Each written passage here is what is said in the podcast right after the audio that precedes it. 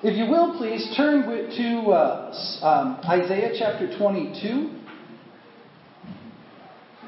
Isaiah chapter twenty-two. We're going to read through all twenty-five verses quickly. I'm not going to take a lot of time, just reading through it, and then we'll talk about it. Isaiah twenty-two, all twenty-five verses. I'm reading out of the uh, English Standard Version. The oracle concerning the Valley of Vision. What do you mean that you have gone up, all of you, to the housetops? You who are full of shoutings, tumultuous city, exultant town. Your slain are not slain with the sword or dead in battle. All your leaders have fled together. Without the bow they were captured. All of you were found... All of you who were found were captured, though they had fled far away. Therefore I said, look away from me. Let me weep bitter tears. Do not labor to comfort me concerning the destruction of the daughter of my people. For the Lord God of hosts has a day of tumult and trampling and confusion in the Valley of Vision, a battering down of walls and a shouting to the mountains. And Elam bore the quiver with chariots and horsemen, and Kir uncovered the shield. Your choicest valleys were full of chariots, and the horsemen took their stand at the gates. He has taken away the covering of Judah. In that day you looked to the weapons of the house of the forest, and you saw that the breaches of the city of David were many, and you collected the waters of the lower pool, and you counted the houses of Jerusalem, and you broke down the houses to fortify the wall, and you made a reservoir between the two walls for the water of the old pool. But you did not look to him who did it, or see him who planned it long ago. In that day the Lord God of hosts calls, called for weeping and mourning, for baldness and wearing sackcloth, and behold, joy and gladness, and killing oxen, and slaughtering sheep, and eating flesh, and drinking wine. Let us eat and drink, for tomorrow we die. The Lord of hosts has revealed himself in my ears. Surely this iniquity will not be atoned for you until you die, says the Lord God of hosts. Thus says the Lord God of hosts, come, go to this steward, to Shebna, who is over the household, and say to him, what have you to do here, and whom have you here, that you have cut out here a tomb for yourself? You who cut out a tomb on the height, and a carve a dwelling for yourself on the rock, behold, the Lord will hurl you away violently, O strong man. You, he will seize firm hold on you and whirl you around and around and throw you like a ball into the wide land. And there you shall die. And there shall be your glorious chariots, you shame of your master's house. I will thrust you from your office, and you will be pulled down from your station. And in that day I will call my servant Eliakim, the son of Hilkiah, and I will clothe him with your robe. And I will bind your sash on him, and will commit your authority to his hand. And he shall be a father to the inhabitants of Jerusalem and to the house of Judah. And I will place on his shoulder the key of the house of David, and he shall open, and none shall shut. And he shall shut, and none shall open. And I will fasten him like a peg in a secure place, and he will become a throne of honor to his father's house, and they will hang on him the whole honor of his father's house, the offspring and issue, and every small vessel, from the cups to all the flagons. And in that day, declares the Lord of hosts, the peg that was fastened in a secure place will give way, and it will be cut down and fall, and the load that was on it will be cut off, for the Lord has spoken. Hard words, especially since I haven't a clue what they mean. See, these were written thousands of years ago, and they were written prophetically. So what was Isaiah referring to? Those of us living in the twenty-first century, we don't got a clue. We don't got a clue. But, thank God, God has raised up men and women to be scholars, to be theologians, who have studied God's Word and are students of history and world history and archaeology. And the end result is we live in a very blessed time, because pooling all of that, re- the, that, that, that research that has been done, we now can get a better and clearer understanding of what all this was. I've spent the last twenty-four hours looking at this. And this is what I've learned, and I want to share with you. First of all, if you look in verses one and five of this chapter, you will see an expression called the Valley of Vision. And I really struggled with that. I was like, what in the world is that supposed to be? The Valley of Vision. Well, if you were to turn, and don't do it now, but if you were to turn to Psalm one twenty-five, you would see written as the psalmist is praising God, he says, the mountains surround Jerusalem. Well, I, I was always taught that when people went to Jerusalem for the three holy feasts of the year, that they went up to Jerusalem. So how in the world is Jerusalem, who this, this oracle is about, the city of Jerusalem, how is it a valley of vision? Because scholars say the valley of vision is Jerusalem. Psalm one twenty-five says that there are mountains surrounding Jerusalem. So think about it, if you will, like this, okay? The land of Israel is down near sea level. The Dead Sea is actually lower than sea level. When you come up towards Jerusalem, you're coming up and you have to go into mountains, and then you go through the pass into a little valley and then back up into Jerusalem onto Mount Moriah. Okay? So it's like a series of mountains and hills, but it's higher than the rest of the nation of Israel, but it's still within a valley between all of these mountains that surround Jerusalem. So there's this idea of a valley where God raises up prophets and gives vision, because this is the center of all of the worship of, of the Lord God, Jerusalem, the city of David. And so we know, as we're reading this now, that this oracle, verse one says, this oracle concerns the valley of vision. So now we know that whatever is being said is being said to the people who live in Jerusalem. And Jerusalem is also the capital city of the nation of Judah, which is the remaining faithful uh, group of people who are following Jehovah, the Lord God. Now, I'm going to skip around a little bit to just give us a better understanding, and then I'll wrap this all up. So if you'll now look at verse six in Isaiah twenty-two, you're going to see a name called Elam, E L A M, and another name called Kir, K I R. What in the world, or who in the world, is Elam and Kir? Well, unfortunately, I don't have the map that I had last week. I forgot to bring it up on the screen for us, or I could have shown it to you. But if you'll remember from last week, we talked about Babylon being along the Euphrates River, and the Tigris, between the Euphrates and the Tigris River, and then southeast of that was Media and Persia. Elam is in that area, southeast of Babylon. Kir, no one really knows where it was. They're not sure if it was a city within Elam, or if it was a region or a state. There's just no archaeological evidence to tell us what this place was. But scholars understand that this was a place called Elam and Kir, and they believe that the, the scholars believe that these groups of people had aligned themselves with the Assyrians, who were attacking Jerusalem during the time of King Hezekiah. So what Paul, what, what uh, Isaiah is saying is that the Elamites and the people of Kir came with their quiver and their chariots and their horsemen against you. Okay? Now, let's move down to verses fifteen through twenty-five. And we see two specific names that God has called out. One is Shebna, S H E B N A. The other one is Eliakim, son of Hilkiah. Is that his name?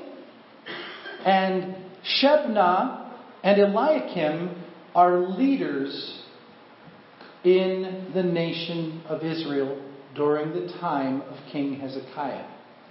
If you, you don't have to turn, but if you, for your notes to look at later, if you go to Second Kings, verse, chapter eighteen, verse eighteen, Second Kings eighteen eighteen, you will find a story that we've already looked at in weeks past. And what this is, just by, just to remind you, is the king of Assyria had sent the army into Judea, and they surrounded Jerusalem. And in chapter eighteen of Second Kings, it says, the Rabshakeh of, of the king of Assyria, who we understand to be one of the high generals of the army, uh, came to this specific spot just outside of Jerusalem. If I remember, it was called the Washerman's Field. And it said that Shebna, who was the prime minister under the king, or the the speaker of the house for our vernacular, or the vizier, if you're thinking about Middle Eastern culture, the person who was just under the king was Shebna in the government of Jerusalem. And the person who was under Shebna was Eliakim. He was the one who was over the household of the king. So Shebna ran the government for the king. Eliakim ran all of the house and all of the properties. Scholars, archaeologists have found piles and piles of broken pottery in Jerusalem area and, and surrounding areas as well. And on those potteries, there are seals that have Eliakim's name on it. And so apparently Eliakim was responsible for the transporting and for the for the administration of all of the distribution of food and oil and grain and spices to all of the people from the household of the king. So these are two big wigs in the nation of Jerusalem, of Judea, capital city Jerusalem. They are part of the the court, if you will, of the king of Israel, the king of, Ju- of Judah, excuse me, King Hezekiah. And what is being said to Shebna and Eliakim? In verses fifteen to twenty of Isaiah twenty-two, the prophet, speaking from God, is saying to Shebna, "Who do you think you are?" Oh, cool. Craig was able to bring that slide up. See where it says Elam? Right down there. Going back to Elam and Kir, that was this. This is the Persian Gulf, the blue, where it says Kuwait, Kuwait City. Just north of that was the area of Elam. Okay, for those of you that are that it, that works good for you to have a visual. So these are people that align themselves with the Babylonians and with the Assyrians to come against Judah. And uh, Jerusalem is way over here, close to the Mediterranean Sea. See where the big word Canaan is, and just below that you see Jericho, and then Jerusalem. So Shebna was basically the number two guy in the government under King Hezekiah. And Shebna is getting called down by the prophet, through, by God through the prophet Isaiah. And basically what God is saying to Shebna is, who do you think you are? Mister High and Mighty, you're establishing a name for yourself by having a private tomb carved out of the mountains surrounding Jerusalem? Really? Well, let me tell you, buddy, what's going to happen to you. It literally says, I'm going to have the king of Assyria come in, and he's going to pick you up and swing you around like in a sling and throw you like a ball, and you're going to go through through the wide expanse and bounce and bounce and bounce, and you're going to end up so far away from Jerusalem, and you will never see it again, and you will die there. That's what the word of God is for you, Mister Shebna. And until just recently, it was just a word of prophecy that we could never prove. But just recently, in the last fifty or so years, archaeologists have found a tomb just outside of Jerusalem in the hills. And the inscription on the wall says, to the, to the person who was second in the government. It doesn't say the name Shebna, but it says the title of the person who held that office. And they are convinced that this is the tomb that Isaiah is referring to in chapter twenty-two. To me, that's just cool. That's just verification that what God's word says is so. Here this guy thought he was all that in a bag of chips, and he ended up trying to raise himself up and be high and mighty, and literally only kings were supposed to have private tombs. And God said, I'm going to knock you down so far, you're, you're going to knock, your head's going to be spinning.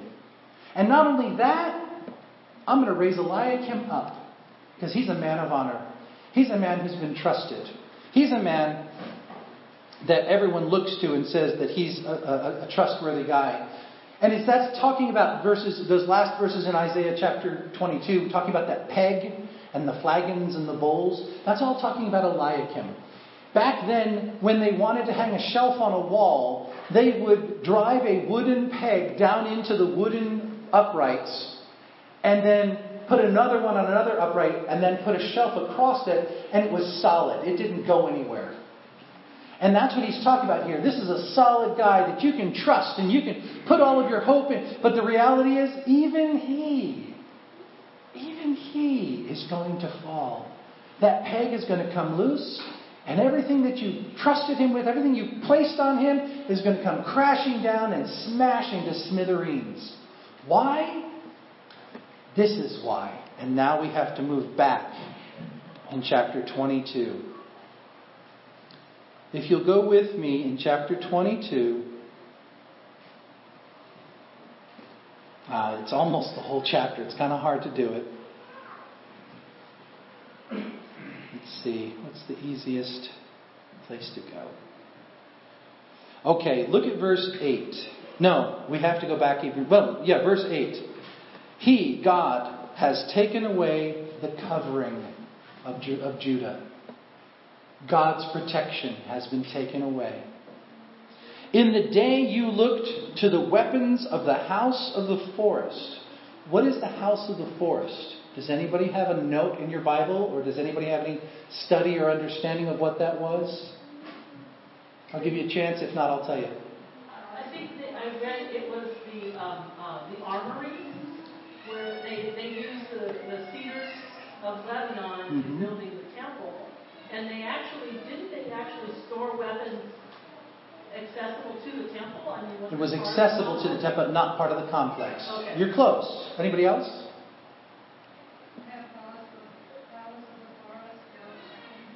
Exactly. The, the house of the forest was the palace built by King Solomon, which exceeded the glory of the temple. His own house was greater and more glorious than the temple.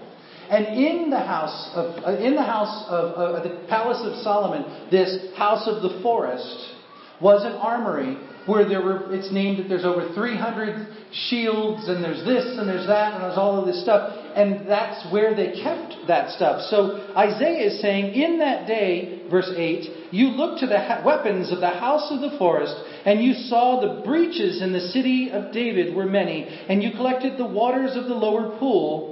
And you counted the houses of Jerusalem, and you broke down the houses to fortify the wall, and you made a reservoir between the two walls for the water of the old pool. And what, what are they talking about here? Well, Hezekiah is famous archaeologically for having dug a seven, I mean, eleven hundred foot tunnel underground through granite from a spring which was outside of Jerusalem, bringing it down into the city, and it dumped into what is now known as the Pool of Siloam.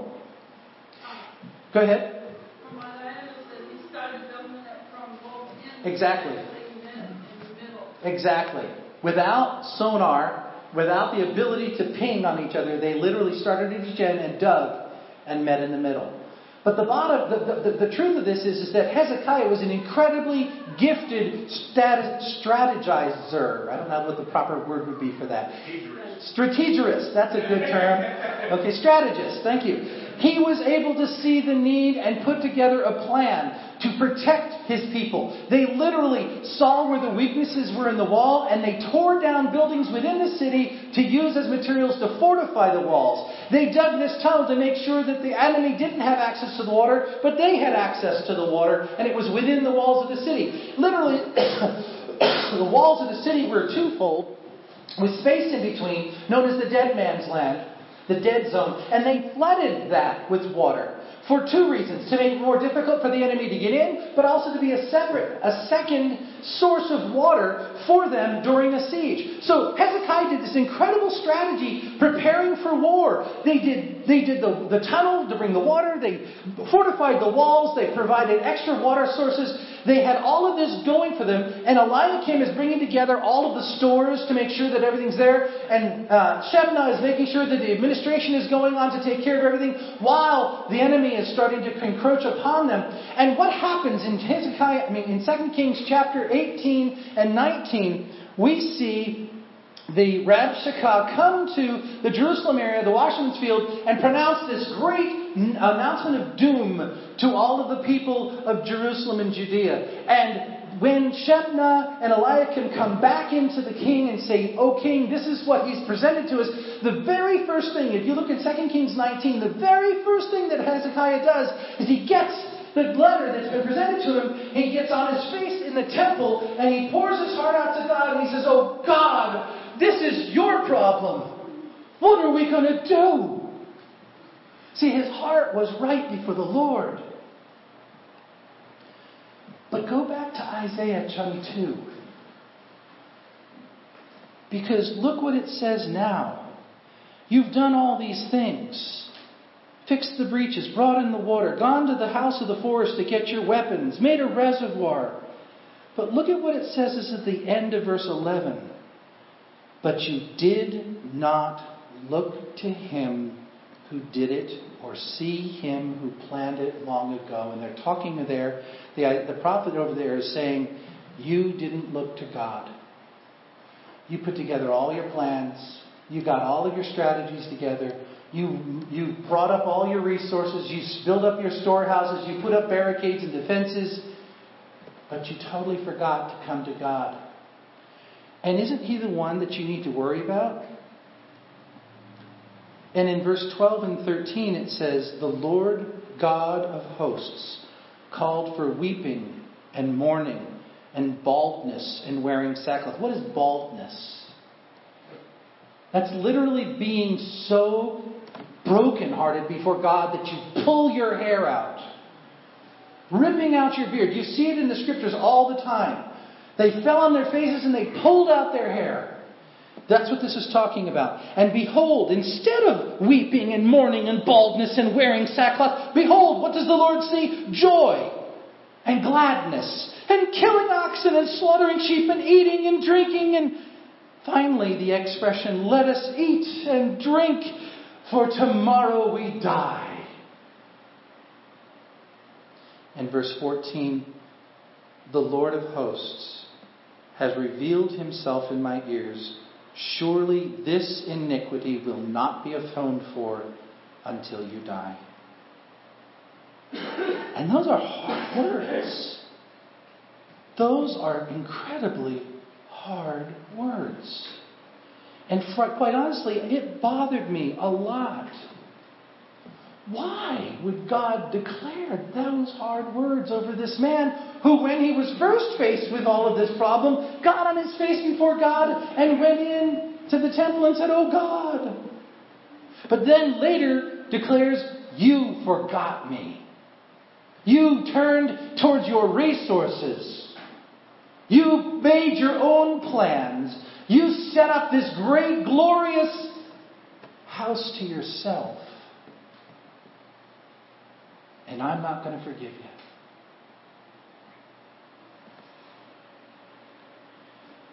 The words, "Let us eat and drink, for tomorrow we die," are familiar to me, but not from Isaiah. You see, I've never really studied Isaiah very much. I just read it as I go through the Bible, but I've never really studied it. But where I see the eating and drinking for tomorrow we die came out of First Corinthians chapter fifteen, verse thirty-two. It says, Paul says, "If the dead are not raised, well then let's just eat and drink, because tomorrow we're going to die." See, there's no... And Paul's logic and his, his argument here in First Corinthians fifteen, he's saying there is a resurrection. There is a hope of resurrection. And if there isn't, then it's futile. It's all worthless. We're, we're living a lie. We might as well just eat and drink and have a great time, because tomorrow we're going to die and there won't be any resurrection to hope for. But even that doesn't sound like something worthy of a condemnation from God. But if you look even further, you can go into chapter twelve of Luke. And you can read a parable that Jesus told about a rich man and Lazarus. The rich man had an incredible harvest, so much so that he had to tear down his old barns and build new ones.